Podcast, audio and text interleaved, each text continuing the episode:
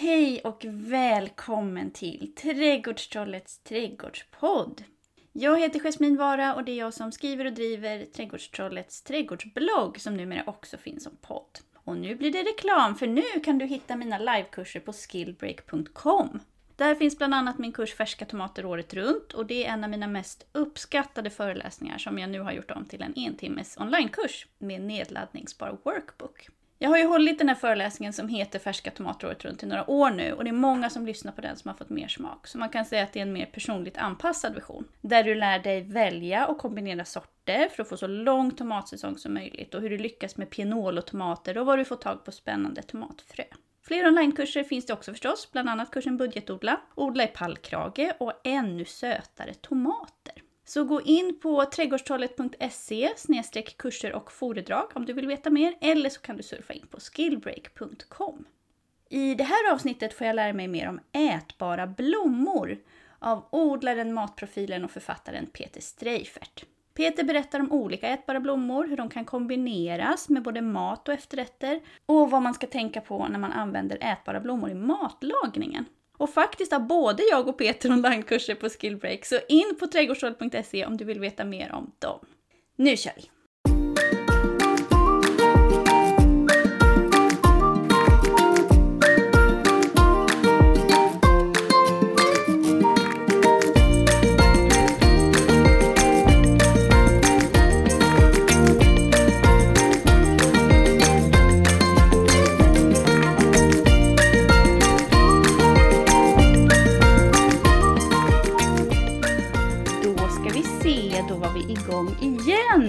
Välkommen till podden! Jag sitter ju här med Peter Streifert. Hej Peter!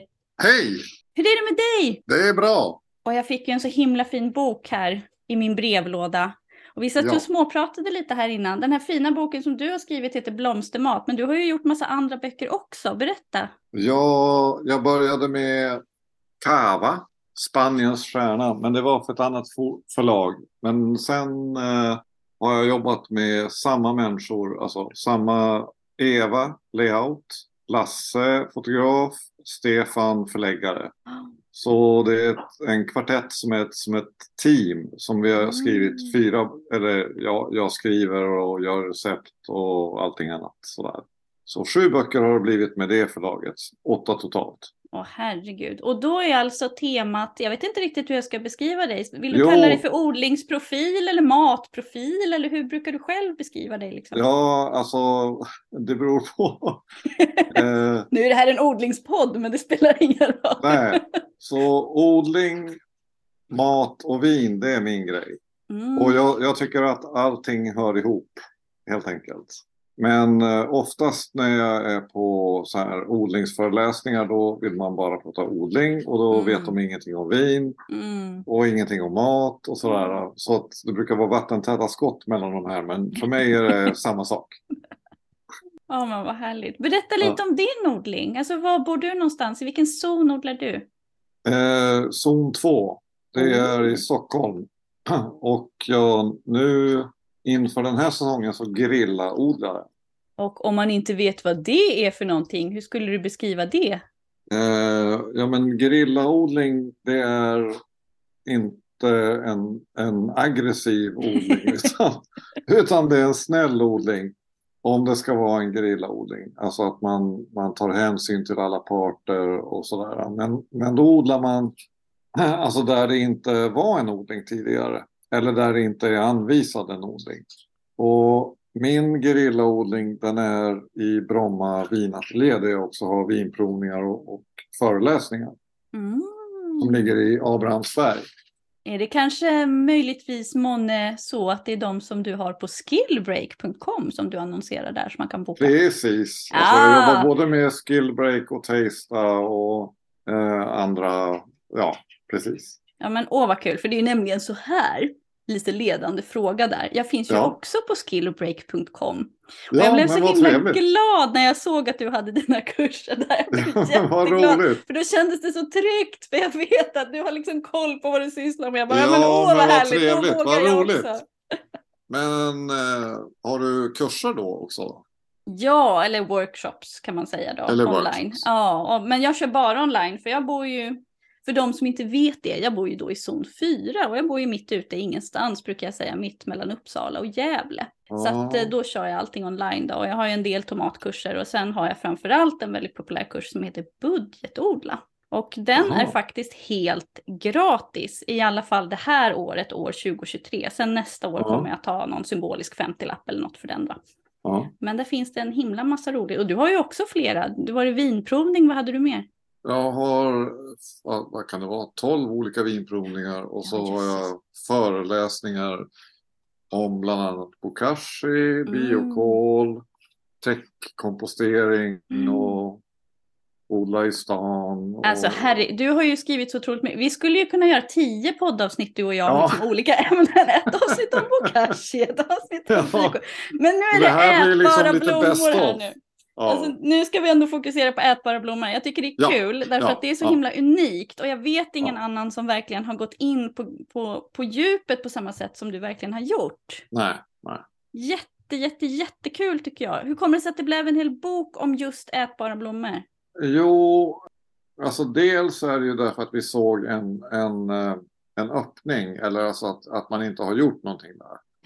Men, men det är verkligen, det är en mindre grej. Den stora grejen är att vi tyckte att det var så himla bra, Mm. helt enkelt.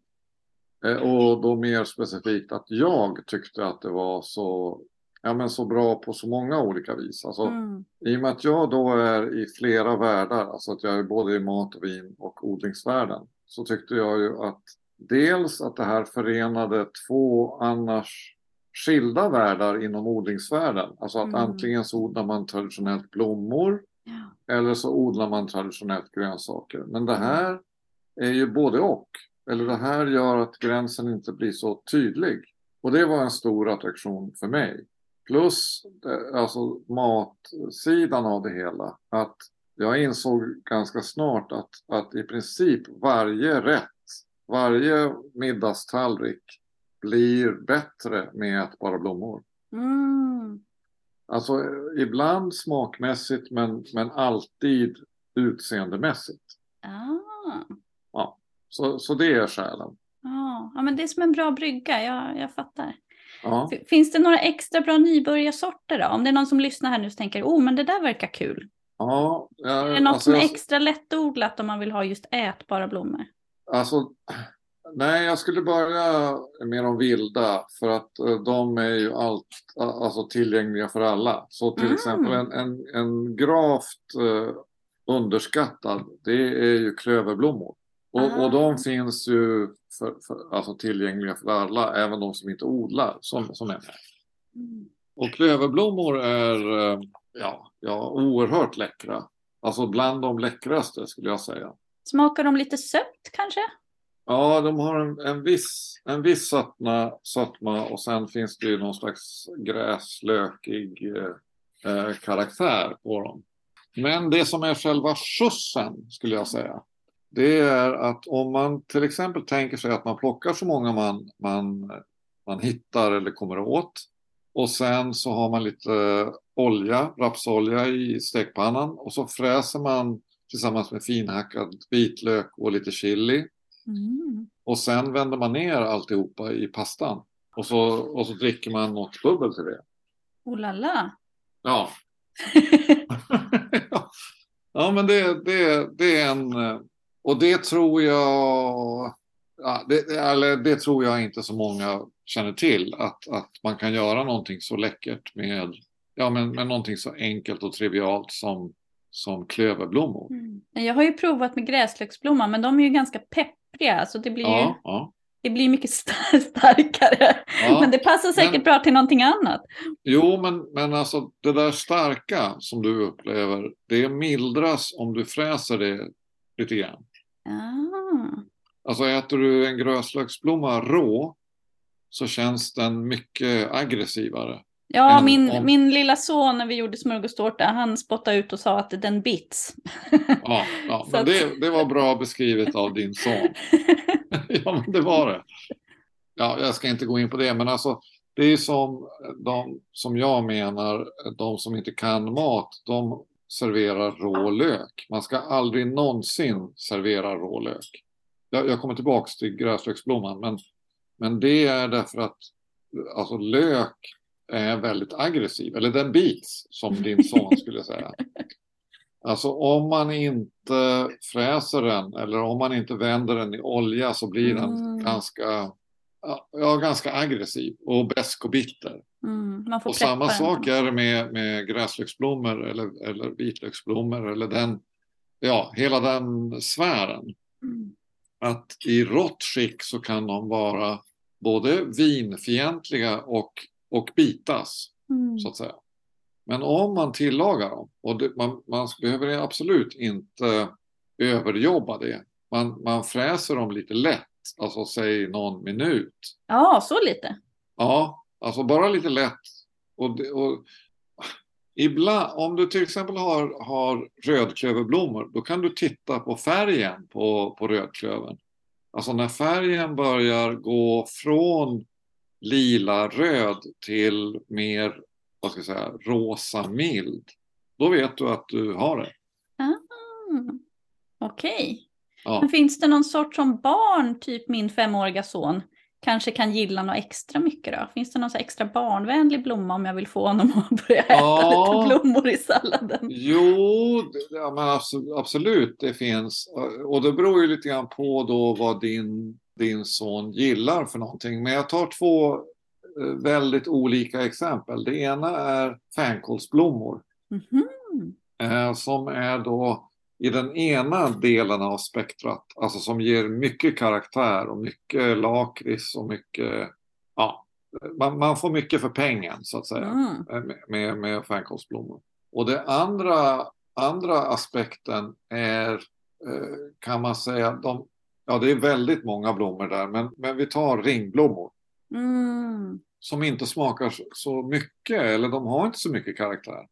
Ringblommor är ju jättefina, men, och lätt, eller ja, hyfsat lättodlade, men inte så, de har inte så mycket karaktär i smaken. Alltså Mm. inte så mycket karaktärsfull smak. Mm. Så, så beroende på hur din so- son är funtad så skulle jag antingen ta honom till eh, ja, fänkål eller maskrosor som är de mest eh, karaktärsfulla blommorna. Mm.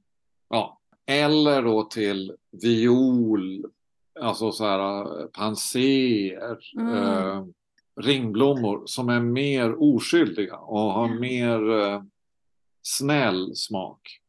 Mm. Så, och du känner ju din, din son så du vet väl vart du skulle...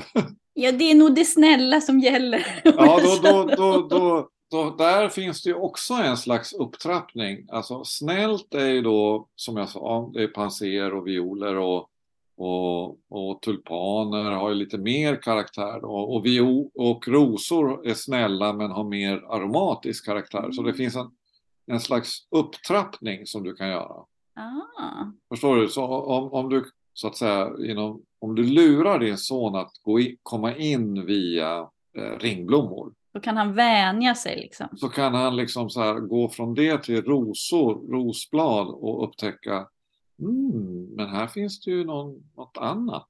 Mm. Åh gud, apropå rosor, du hade ju ett recept i den här boken och jag blev Jag ju så fläderglass med kanderade rosor och jag kände jag liksom så här, det började vattnas i munnen Ja. när jag läste. Ja, vad, vad roligt för det, det, det, det är så för mig också kan jag säga. Mm. Det, när, när jag gjorde det, det receptet då, då var det ett sånt där eureka. Alltså det var sådär. Jag, jag trodde att det skulle vara bra. Alltså det var ju därför jag gjorde det. Men, men det blev ännu bättre än vad jag Oh. trodde. Ja, det är Ja, men inte därför, därför att eh, alltså glass är ju väldigt snällt. Mm. Alltså det, det har en, en mjukhet och en, en, en sötma och, och någon, eh, ja, men en, en snällhet. Mm. Men när den, de där rosbladen dyker upp i, i, på skeden, när, när det plötsligt dyker upp ett rosblad där, då blir allting mycket mer spännande. Om man är som jag, så att säga. Alla, alla är inte som jag, men om man är som jag, då blir det mycket mer spännande då. Mm. Men det är ju det här med konsistenser också och kontraster Det- och det blir ju som någon slags liksom, symfoni i munnen. Jag vet inte hur jag ska förklara det. Ja, Men- oh ja, men- oh ja, oh ja. Alltså det, det jag håller helt med. Alltså istället för att det är en endimensionell och enstavig men god upplevelse så öppnas flera dörrar till andra rum Mm. som bjuder på, på andra saker. Mm. Så, så från att det är ganska förväntat och, och, och vant och, och, och så, så, så helt plötsligt så, så öppnas andra möjligheter och andra smakäventyr. Det är det som händer. Det här med smakspråk är Ja. ju jätteintressant. Alltså jag har ju Mm. pluggat pomologi. Ja. Eh, och, och något liksom, av det första, de första liksom, stora insikterna som jag fick, för pomologi är mycket mer än bara äpplen vill jag bara säga Mm, till, till er som mm, lyssnar mm. nu. Det handlar liksom om frukter och bär och, och, och smaker. Ja. Och just det här med hur man ska beskriva hur någonting smakar. När jag liksom Ja, insåg hur otroligt fattigt och begränsat smakspråk Ja. jag har. Och det är någonting man måste lära sig. Det är ganska svårt att förklara för någon som inte är... Alltså det finns långa smaker, det finns Mm. korta smaker, det Ja. finns varma smaker, det finns kalla smaker. Ja, det finns liksom smaker som säger det. studsar i munnen. Men, men då kan det vara viktigt att tala om att jag har, jag har varit smakexpert i mer än 15 år så jag har ju utvecklat ett språk och jag är också van att prata smak, Mm. vilket nästan ingen annan är. Mm. Alltså det, eller väldigt få är. Mm. Så, så jag, har, jag får ju bara mer och mer ord för att beskriva smakupplevelser. Kan man använda liksom samma beskrivning som man gör på till exempel vin? Kan Mm. man använda samma slags smakspråk Ja, på blommor? ja. Det, alltså för, så här. För mig är det, det viktiga det är att man lär sig smak och får smakspråket och, och får ja, det. Smakbiblioteket kanske? Ja, så, det, så kan man beskriva Mm. det. Sen kan man med det så kan man göra eh, nästan vad som helst. Alltså så, så jag skulle utan förstudier i princip så skulle jag kunna hålla provning i nästan vad som helst. Alltså Mm. mörk rom eller, eller calvados eller, eller, eller, eller spelar roll, vad, Mm. vad som helst nästan. Och, och jag skulle kunna hålla den provningen utifrån smakuniversumet. Och de som var där skulle, skulle eh, helt självklart tro att det här har jag gjort i många år. Mm. Därför att eh, smak är en grej. Sen är allting, sen är cider och, och kåldolmar och bla bla bla bla bla. Det är för folk är olika saker. Men egentligen är det bara smak. Eller bara, det, det är smak. Det är också smak. Och jag kan smak. Ja, det, det märks när man läser den här boken kan jag säga. Har du någon Ja. favoritsort? Någon liksom favoritblomsmak som du vill rekommendera lite extra Ja, för att den är alltså- så himla god? Ja, och, och då, då går jag tillbaks igen till det där att det, det finns en, en klar användning av olika blommor med olika karaktär. Så det är inte så att jag bara använder de mer uttrycksfulla. Jag använder också de som är ganska snälla och beskedliga. Men, men det är ändå bland de mer uttrycksfulla som, som jag går igång. Mm. Så, så vi, vi börjar lite lätt med den här äh, fänkålsblomman som, har, som är då packad med, med lakrits och ja, eh, som är packad med lakrits som, som gör att det till exempel är en väldigt fin kombination med rödvin. Mhm. Alltså den där lakritstonen, den där lakrits och anistonen, den går väldigt fint ihop med, med många. Så, så det kan vara en start. Om man, om man vill testa det här med blommor och, och smak och vin, och, och, eller parade med vin också. Mm. Då är det en, en utmärkt början. Hmm. Och då får man ju, då får man ju testa, alltså, och det, det, det där kan man ju förstärka. Man kan ju förstärka genom att, att ha an, också lakrits, alltså köpa lakrits Ah. och ta i små bitar tillsammans med, med fänkålsblommor och prova tillsammans med dem. Förstår du? Och så kan man ta lite mer lakrits och lite mindre lakrits och lite mer fänkålsblommor och så. Förstår du? Man Hmm. kan, man kan leka med den grejen Och det är en väldigt bra, eh, skulle jag säga, ingång därför där kan man uppleva ja, massvis med, med, med bra saker. Om man bara skruvar ner på det ena och ökar på det andra. Ja, precis. Jag kan tänka mig att det blir just det här med smakvolym, att smakvolymen Ja, verkligen ja. kan, kan ändras. Men Ja. finns det någon som, em, alltså allmän regel, typ om man ska kombinera smaker, någon så generell typ att så här, sött Mm, plus beskt ja. blir bra eller något sånt Ja, där. Finns ja, det det gör sådana det. regler? Ja, absolut, absolut, det gör det. Sen är det ganska mycket finlir i det också. Mm. Men, men, eh, men det finns. Och till exempel så efterrättsregeln är att kombinera sött med sött. Okej. Så ju sötare dessert, desto sötare vin. Ah. Och det, det här är svårt och, och en utmaning för många därför att eh, många tror att det då blir oerhört sött. Ja. Men det blir tvärtom. Det blir mindre sött. Så sött möter sött och så blir det mindre sött. Och sen då Det om man blir- plussar på en väldigt söt blomma, då blir det sött plus sött plus sött. Exakt. Ex ja, men det är precis så. så. Och det finns ju gott om så att säga sötaktiga blommor. Så, så det, det absolut att det är så. Mm. Och det kan vara en nästa övning då. Om man, om man, om man har klarat av den där lakritsövningen så kan man ta den här söt, sött plus sött övningen. Och ta ett, ett, ett sött vin tillsammans med en söt dessert. Det kan vara ljus eller mörk choklad beroende på vilket vin det är. Mhm. Och så, och så adderar man blommor till det. Och, och då är det ju så att om man adderar till exempel rosblad. Vi, vi säger att vi gör så här. Moscato d'Asti som är ett sött eh, mousserande vin från, från Italien, från norra Italien. Vitt då. Det blir alldeles utmärkt med ljus choklad. Om man då tar en till exempel ros, rosblad. Så man kombinerar ljus choklad med eh, rosor och Moscato d'Asti. Då får man en, en helt annan kombination än om man gör exakt samma kombination fast med fläderblommor och inte med, med ros. Jag förstår. Så, så helt enkelt, eh, ljus choklad och Moscato d'Asti, det är en jättebra kombination. Det blir, det, de gillar varandra. Det blir jättefint. Men beroende på vilken blomma du, du använder till så kan du styra hur, hur det går, så att säga. Jag förstår. Spelar det någon roll vilken sorts ros jag använder? Är det nyponros eller Nej, har du någon så här nej. favoritsortssmak? Typ så här fru Dagmar, Nej, Hastrup eller nej någonting? för, för det där är ju också lite konstigt att de egentligen i grovt, grovt sett har samma smak oavsett vilken ros det är. Mhm. Så håll, hållregeln är att det ska vara så, så närplockat och så ekologiskt som det bara Mm, går.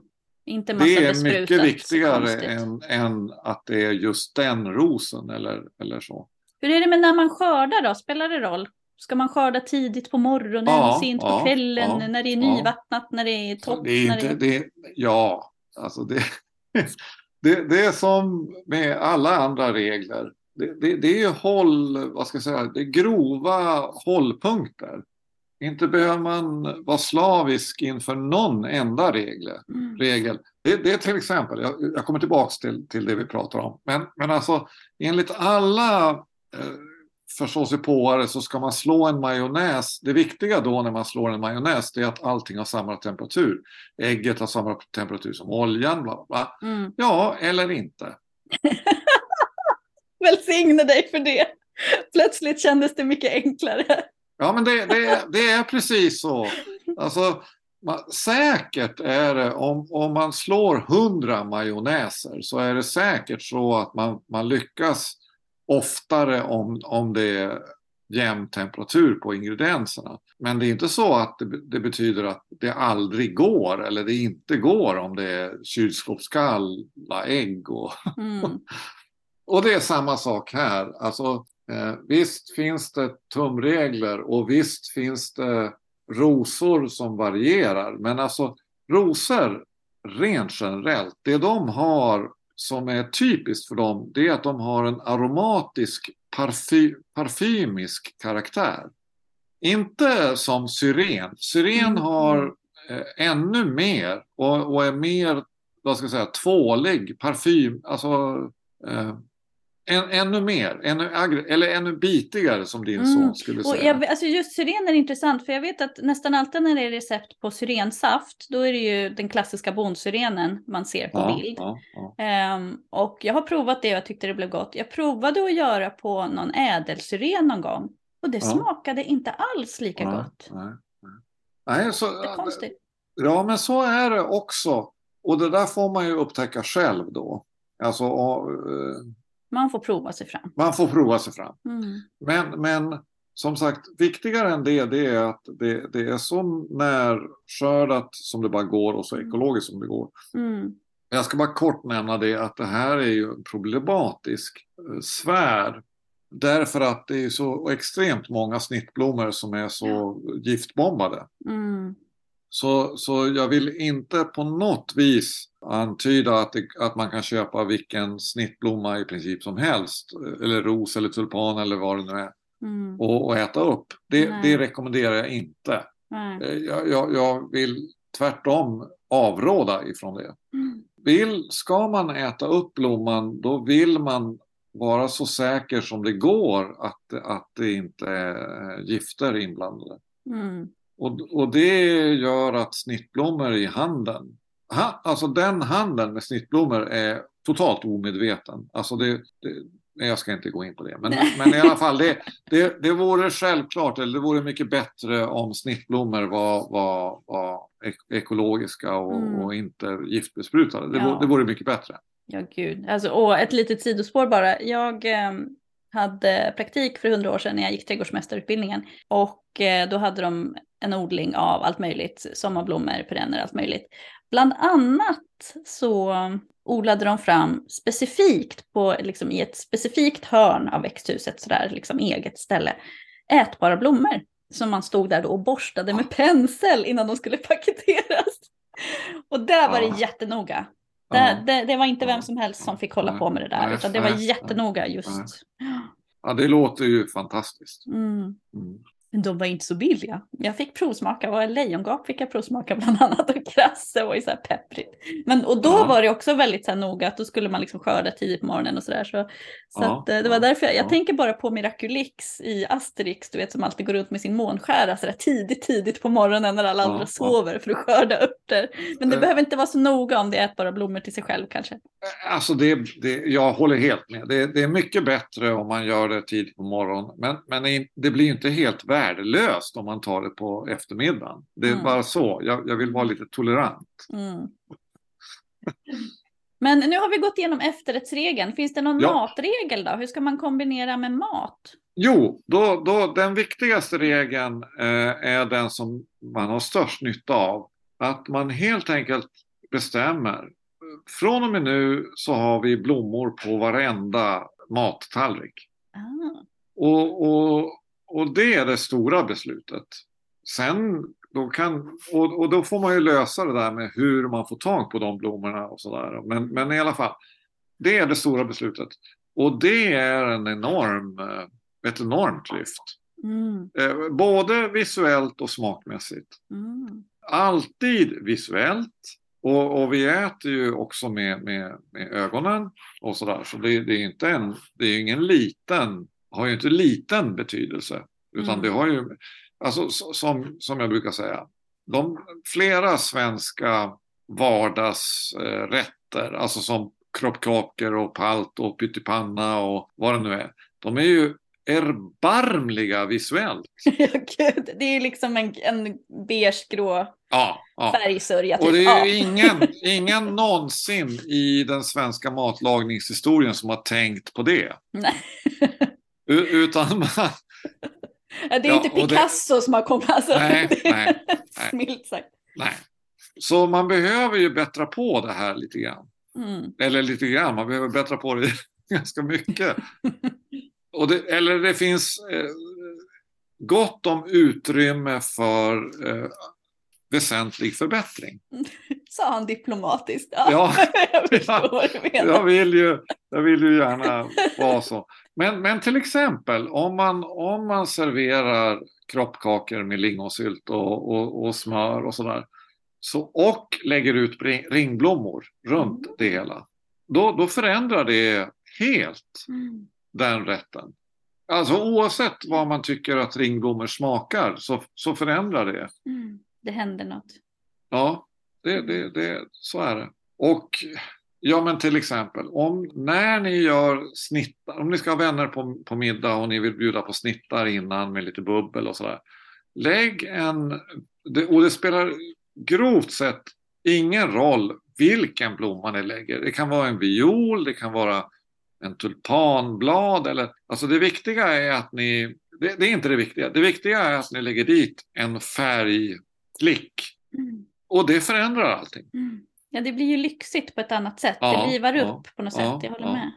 Men, men nu har vi pratat lite om hur man kan kombinera och sådär. Om vi bara ska liksom dra till med massa olika sorters blommor som man faktiskt kan äta då. Vi- Vilka sorters blommor kan man mumsa i sig? Vad ska man nafsa på? Vad ska man liksom bestämma sig för att... Jag har ju berört det, men, men framför allt så skulle jag säga de vilda. För de är ju inte besprutade och de är inte, och, det beror ju på om de har växt vid en motorväg eller inte, men Mm. har, de inte det. Mm. Och det är ju fläder och det är syren och det är maskrosor och det är klöverblommor och det kan vara gräslöksblommor. Alltså det, det är en hel...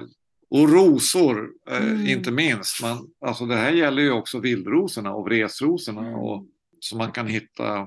Alltså det är mycket mer, eh, skulle jag säga, än vad man tror som man hittar vilt. Hur är det med perenner då i trädgården? Perenner är ju... Det är mina bästa vänner. Det, det, jag, jag längtar ju till den dagen då, då veten är perenn och då havren är perenn och rågen är perenn. Det är, det, vi kommer ju dit, vi är på Mm. väg dit, men vi är inte Mm. där än. Men alltså vad, vilken förändring det kommer innebära. Så, så för mig får ju, det, det är perennt det ska vara. Sen är det ju gott om sådana, som gurkor till exempel. Den är ju Ja. inte perenn, men, men den, man behöver ju aldrig så om den. Nej, den, den, kommer tillbaka av sig den själv. kommer bara tillbaks och kommer tillbaka. Ungefär som ringblommor i min trädgård. Och Ja. som ringblommor och som krasse också är. Alltså, så, Mm. så det finns ju ett gäng med, med ätbara blommor och, och underbara blommor som de är inte perenna men de dyker ju upp ändå utan att man gör någonting för det. Alltså, Mm. Så visst kan man väl på sätt och vis kalla dem perenna. Mm. Och det är de bästa, alltså som, som krass, som du sa, krasse, pepprigt och Mm. att kombinera krasse till exempel med, med färskost det Mhm. är jättebra. Och det är därför att krasse ta, står för det där peppriga och kan man säga då aggressiva. Eller, och färskosten står då för, för det milda och friska. Mm. Mm. Eller, och mjuka och milda och Mm, friska. Lite runda.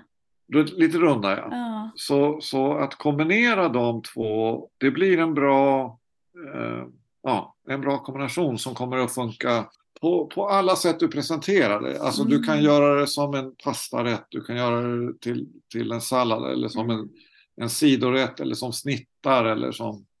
Mm. Alltså gud, jag fick ju för mig, apropå att kombinera här med vänner och sånt. Eh, jag, jag fick för mig att jag skulle göra prepperns perennrabatt. Och då eh, drog jag till med lite så här perenner då som man kunde käka. Jag tog kärleksört och jag tog Mm. daglilja, funkia. Vad var det Mm. mer jag tog? Och, och då var ju tanken då liksom med den här dagliljan att jag tänkte så här, oh nej men de kan man ju äta, de blommorna ska man ju äta, Ja, det låter ju bra liksom. Men jag hade Ja. aldrig riktigt hjärta att äta upp de där blommorna så jag vet fortfarande inte riktigt vad den smakar. Men då var det någon som sa till mig att det är inte blommorna man äter, det är knopparna. Så nu är Ja, jag helt förvirrad. Ja, ja. Vad, vad tycker du? Tycker du att den är god? Alltså vad... Nej, alltså så här. Det var därför jag började i den ändan att alla blommor gör sitt jobb ordentligt bra bara genom sitt utseende när de ligger på tallriken. Ah, Mm. Sen kommer nästa grej. Vad smakar de? Och, Ah. och då är det en helt annan sak. Mm. Därför att de allra flesta blommor, de är antingen menlösa eller beska och bittra. Ja, nu blev jag ju supersugen. Ja, nej men... ja, ja, Bra Ja. sälj där. ja, ja, men, Men jag, det är också väldigt viktigt för mig. Det är att vara ärlig hela tiden. Mm. Så, så, alltså, man ska, vad jag menar med det, det är att man, man ska inte tro att det finns en, en kulinarisk liksom, höjdpunkt här alldeles oavsett. Mm. Det gör det inte. Mm. Det, det vill jag direkt dementera. Det, det gör det inte. Det finns en visuell höjdpunkt Mm. rakt av Mm. med allt det här.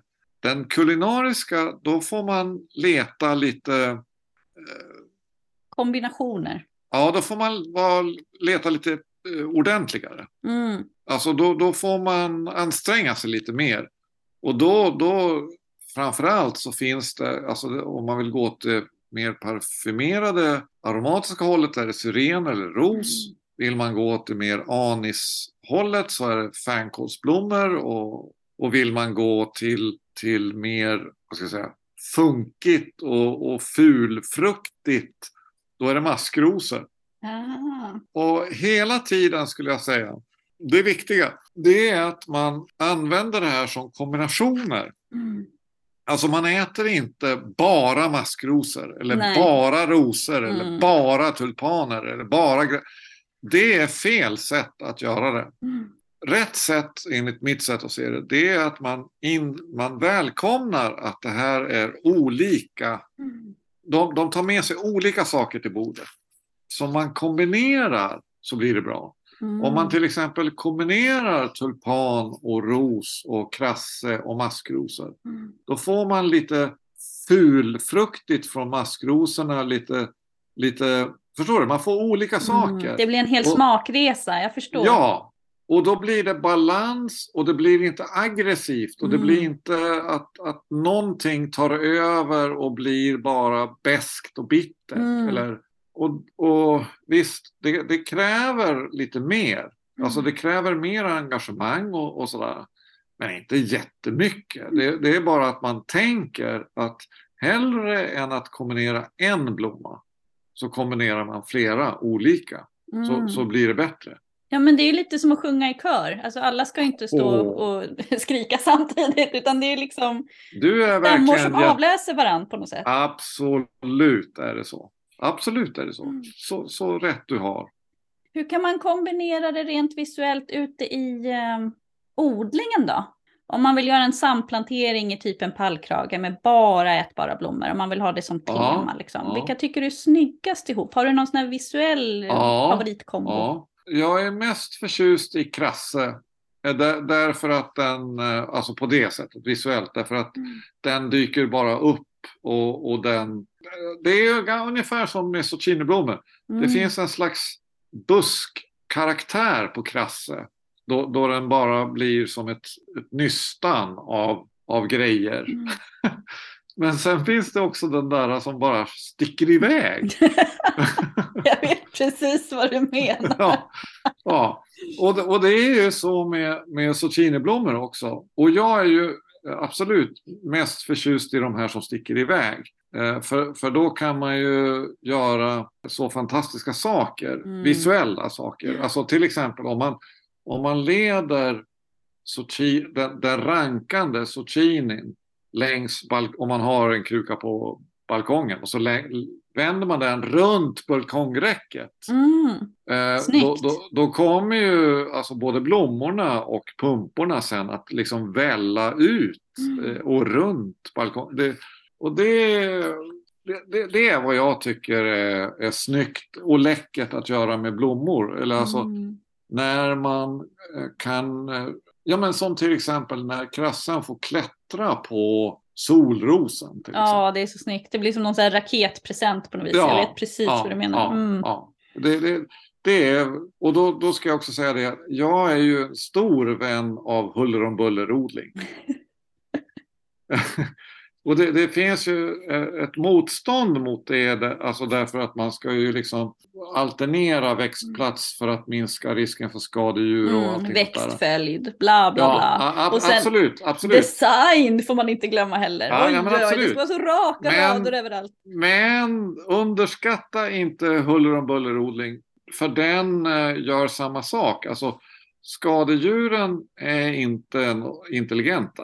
Alltså de kan inte titta på en odling och säga det där funkar inte för mig, det där funkar inte för mig. Det där blir bra, där sätter jag mig.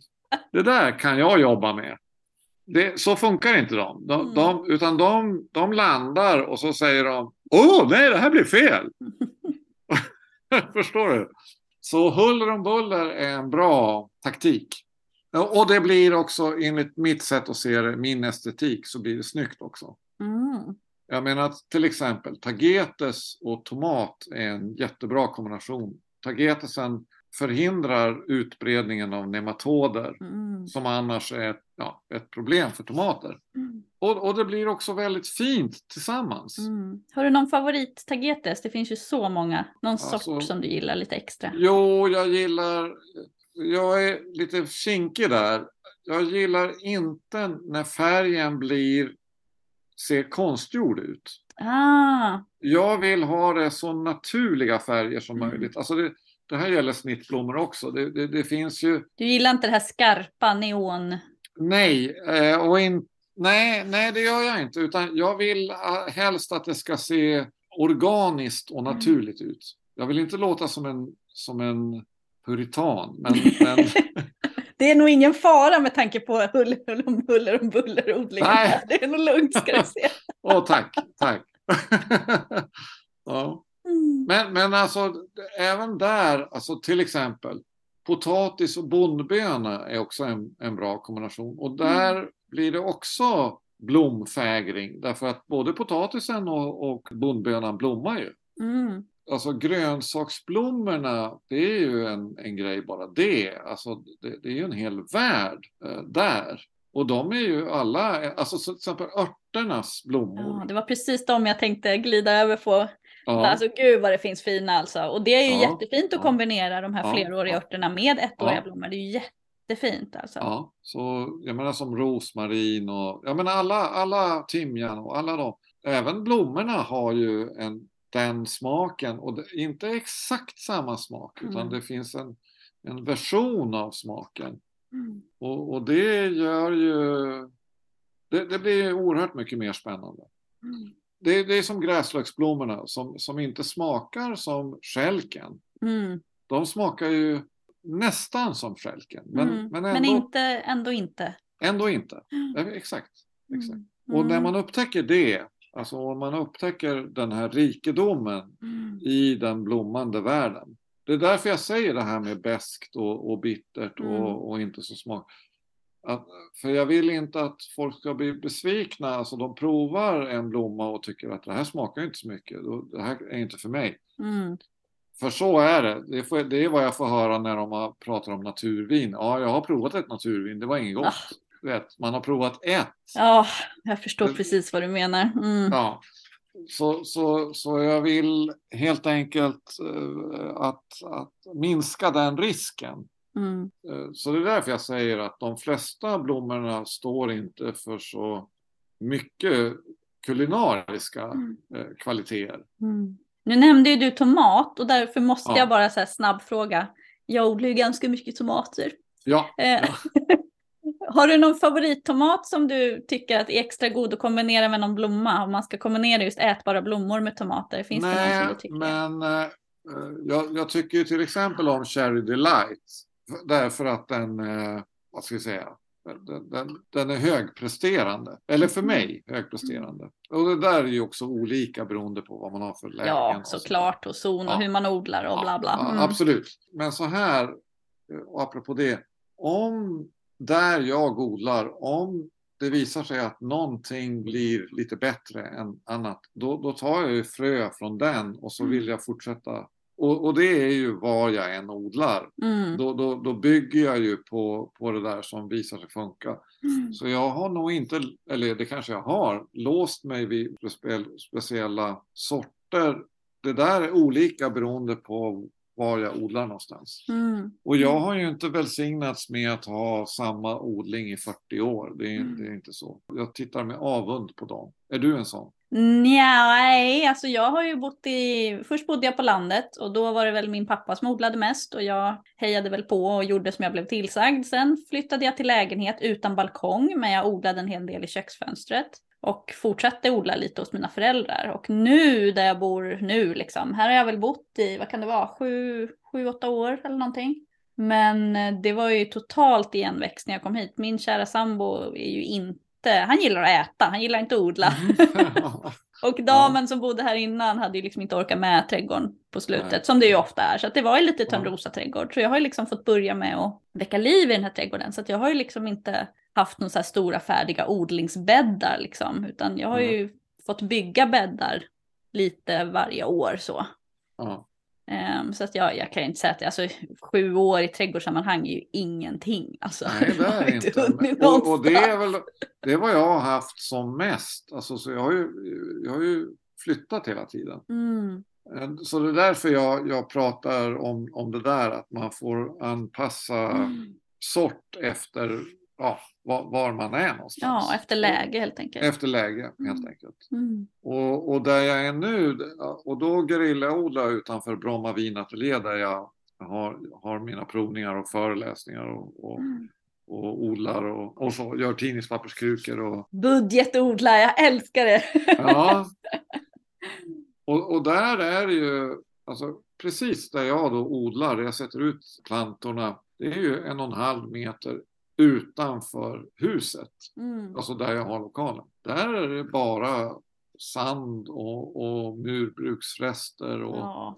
och tegelpannor och, och sånt där. Det är ingen bra matjord. Mm. Det spelar ingen roll, för om jag organiskt bombar jorden och lägger dit biokol som jag gör själv och, och bokashi och, och så vidare, då kommer det att fungera i alla fall. Mm.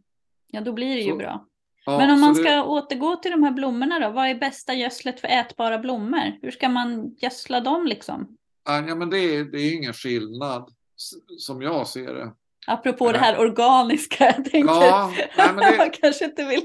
Jag, jag, jag, jag gör faktiskt ingen skillnad på jag gör ju till exempel ingen skillnad på tagetesen och tomaten som jag odlar. De får ju samma jord eller samma gödsel. Eller, ja, jag gör ingen skillnad. Mm. Och då, då, skulle jag, eh, då har jag själv vissa regler. Den ena regeln är jag köper ingenting. Det, det är den ena regeln. Och den andra regeln är jag använder det som finns runt, runt mig. Mm. Eh, Så till exempel i Stockholm då, då, då finns ju inte alger och sjögräs och sådär som finns på västkusten. Så då använder jag inte det. Mm. Utan jag använder nässlor och Mm. ogräs framför Mm. allt eh, som, som, eh, som gödsel. Mm. Så Gör du liksom som ett vatten som du Ja, spär ut eller ja. täckodlar du eller både och? Ja. Eller? det, det främsta göds, alltså gödselsättet det är att jag täckodlar. Mm. Alltså att jag lägger ut en silage eller halm eller, eller vad det nu är för någonting. Mm.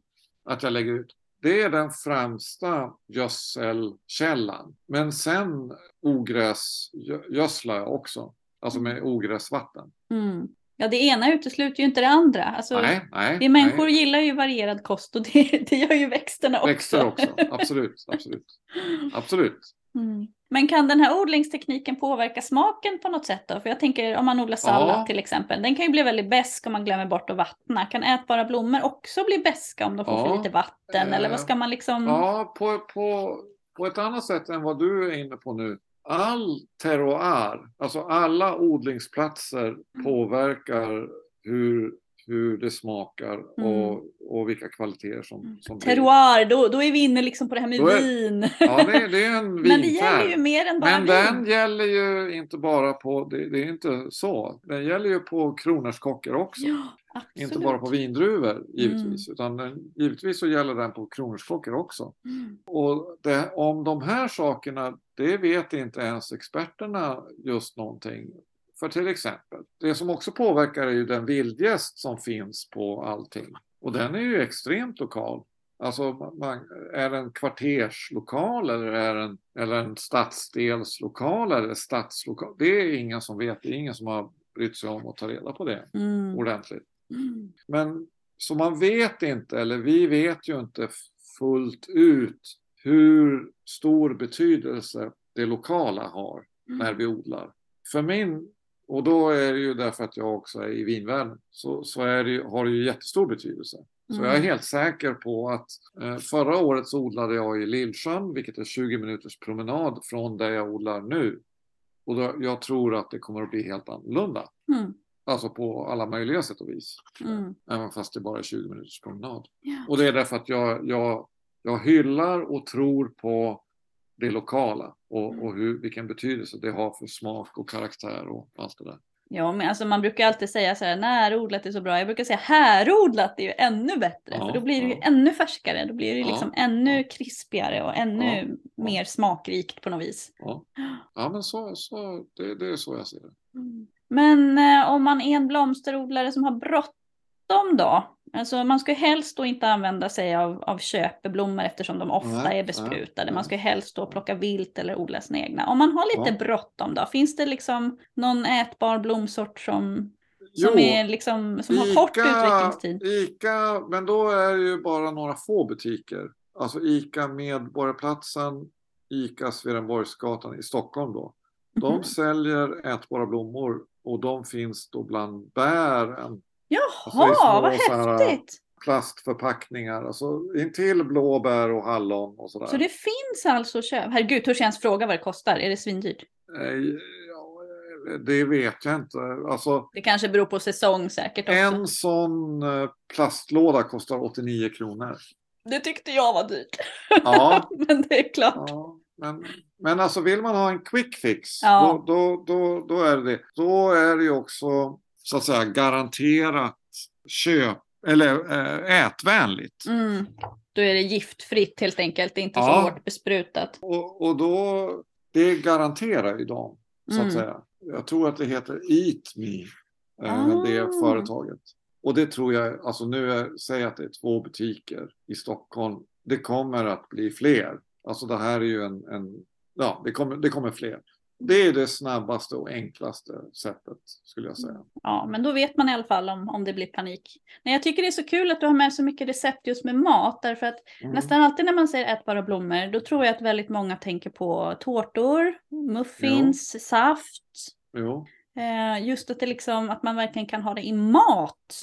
Tycker jag var Ja, alltså superkul alltså. när jag skriver en och så var det ju med den här också, då börjar jag skriva det som finns i mitt huvud. Sen Mm. börjar jag titta, sen börjar jag googla. Mm. Och då såg jag ju att alla skriver om blommor på samma sätt. Alltså det, Mm. det ska vara en sallad och det ska vara Mm. saft, och, som du säger. Så då ville jag inte alls göra det. Då ville jag göra någonting helt annat. Mm. Nej, men och det har du verkligen gjort. Så att den här boken, alltså gud vad kul det var. För jag är, jag är ganska så här luttrad. Jaha. Ehm, jag, jag, jag fnyser ganska mycket åt så här trädgårdsböcker. Jag tycker att det är same same. Alltså ofta när det är någon Mm. sån här större trädgårdsprofil som har släppt en riktigt bra bok.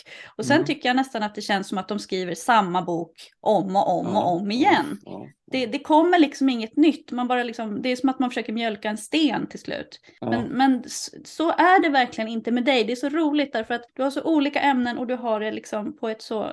Du har en unik vinkel som jag verkligen uppskattar. Den här boken läste jag alltså från perm till perm och det gör jag nästan aldrig med trädgårdsböcker. Vad- Så vad hatten snäll av du för är. dig. Hatten Ja, av. men vad snäll du är. Tack, tack så väldigt mycket. Det betyder jättemycket. Mm, jättekul, så tack Mm. snälla du. Vi har pratat ganska länge nu så vi ska ta avrunda. Det börjar bli Ja. ganska mörkt där ute också. Jag måste hitta tillbaka till mitt hus här. Ska du skotta snö igen? Alltså det har ju snöat hela tiden nu som vi har pratat så att Ja. eh, jag får nog skotta mig en liten gång tillbaka också. Men jag brukar alltid avsluta med samma fråga och det är ju, Mm. är det någon fråga som du tycker att jag har missat? Är det något som du vill prata mer om eller är det något som du önskar att trädgårdsmedia ville ta upp mer? Vad saknar du i, i den svenska trädgårdsdebatten? Eh, Ja, alltså, jo, och det kan ju kännas lite tråkigt, men, men då, då tar jag chansen att säga.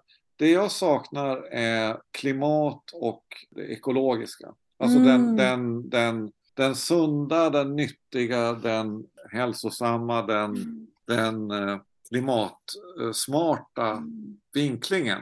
Mm. Så, så alla pratar om fina blommor eller vad det nu är för någonting. Mm. Men man pratar inte om hur, alltså vad man har använt för att ta fram de här. Nej, man pratar inte om Och- produktion, man pratar inte Nej. om transport, man Och- pratar inte om arbetsförhållanden. nej, nej. Och det, det är det jag, jag tycker, när jag nu fick säga Ja, men det, det är vad jag tycker är, och, och det är, jag, jag tycker att det är på tok för dåligt. Mm.